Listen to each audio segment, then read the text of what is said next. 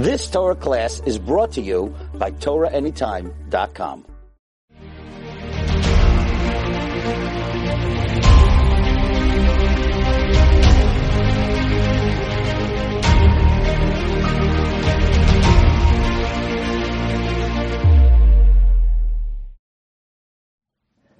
Nineteen forty-six, the very first Yom Kippur after the war. They had just finished Kriyas HaTorah in a displaced person camp called Feldafing, which was a gathering of many of the broken shells, those who had survived the terrible catastrophe and were groping to put the shattered pieces of their lives back together. They just finished Kriyas HaTorah, and on that day, General Eisenhower, the supreme commander of the Allied forces, and later the 34th President of the United States, came to visit. A few days earlier, they had been told that General Eisenhower was going to visit their DP camp. And when the general would come, there would have to be a representative of the camp. Someone to greet him, to give a speech. Maybe there would be a few speeches. And the representative would have to give over their message. Someone who could describe their feelings, to vent the storm inside their souls. And a dispute arose who should be appointed for the task.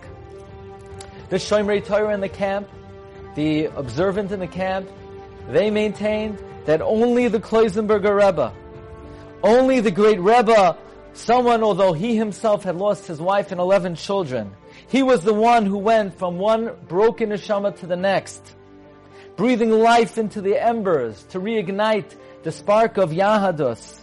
They said, who could better represent us than the Kloisenberger Rebbe, who can better give over our feelings. Only the Rebbe, the father of all the orphans in the camp, only he can represent us. But the more progressive ones, the more enlightened ones, the ones who had forsaken Torah and mitzvahs, they said, no, not the Rebbe. We've long forgotten about that type of Judaism. We don't want to bring that back again. It's an embarrassment to us.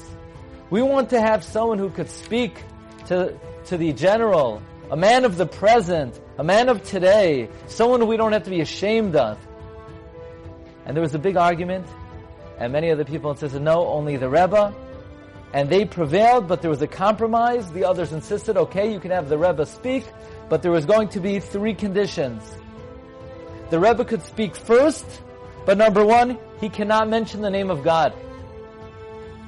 Number two, he cannot give any musr, he can't give any rebuke. And number three, he has to speak very briefly because we'll be appointing our representative after him. We'll have one of our people speak following the Rebbe. And so Eisenhower came. And they set up a big platform, a stage, and they sat him up at the table. And the Kloisenberger Rebbe goes up to the podium to greet him and just as he's going up, the Rebbe grabs a talus, he wraps himself in the talus, and he makes a bracha, Asher Kiddushanu b'mitzvaysa b'tzivanu, l'satef b'tzitzis. So the Rebbe managed to mention the name of Hashem. He greeted the general. He thanked him. He said, General, we will forever be grateful to you for the part that you played in saving the lives of a people the last remnant of a nation persecuted, hounded, murdered, totally innocent of any crime. We thank you for the part that you played, and we will forever be grateful. And then he turned to his brothers and sisters, to the Jewish people, and he began to encourage them. He said, My dear brothers and sisters, we must never forget that we are the Am Hashem. We must never forget we have a tachlis, we have a purpose in this world to proclaim the greatness, to Mekadesh Shem Shamayim. And if the Almighty saw fit to save our lives, and we survive, we have to realize, we have to understand there is a purpose, and we have a mission in this world. And as the Rebbe is speaking, he's literally tugging on the heartstrings of all these broken Jews. And the people began to cry. There were many said they hadn't cried the entire time that, they were in the camps. the well springs of tears had long dried up. And the thousands of people who were listening were crying. Rivers of tears flowed through this assembly. Eisenhower was shaken to the core. He was visibly and profoundly moved. And all the others who had prepared speeches, they said, no, no they can't speak. There, there's nothing left to say. There was nothing left to say. And Eisenhower turned to the Kloisenberger Rebbe and he said, Holy Rabbi, tell me, what can I do for you? What can I do for your people? Kloisenberger Rebbe looks at Eisenhower in the eye. Who knows what he's going to ask for? The Rebbe says today is Yom Kippur. Four days left till Sukkot. Please, General, can you bring us Arba Minim? Can you bring us the four species? Can you get us the lulav and esrog? That's all we ask for. That's all we need. Eisenhower could not believe his ears. And on that day, Eisenhower dispatched a plane to travel to Italy and to bring them the. Upon liberation, our revered grandfather of blessed memory, Harav Mordechai Leib Gladstein, Zechatzak Levracha, who was a survivor of all the dark places of Dachau, of Auschwitz. He was a student of Rav Nachum Zemba, a Ben Bais of Rav Nachum Zemba. He had smicha before the war from Rav Shlomo David Kahana.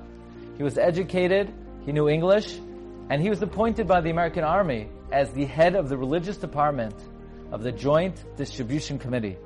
And in that capacity, he was able to help the survivors.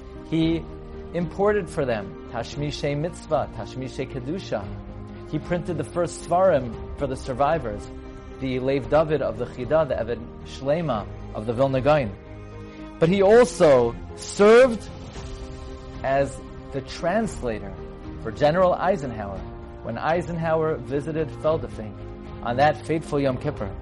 And he was also the Kloisenberger Rebbe's translator to Eisenhower. And when Eisenhower shipped in those Daled Minim to the DP camp, those Daled Minim arrived at the desk of Harav Mordechai Leib Gladstein Zechatzak Levracha. He was the Shlucha de Rachmana. He was the heavenly messenger to distribute the Daled Minim to hundreds and thousands of survivors that very first Sukkot after the war. We are proud to share that our grandfather was the one who received those Daled Minim from General Dwight Eisenhower and distributed those Daled Minim in the very first Sukkot after the war to the She'iras HaPleita. Moyadim L'Simcha, wishing everyone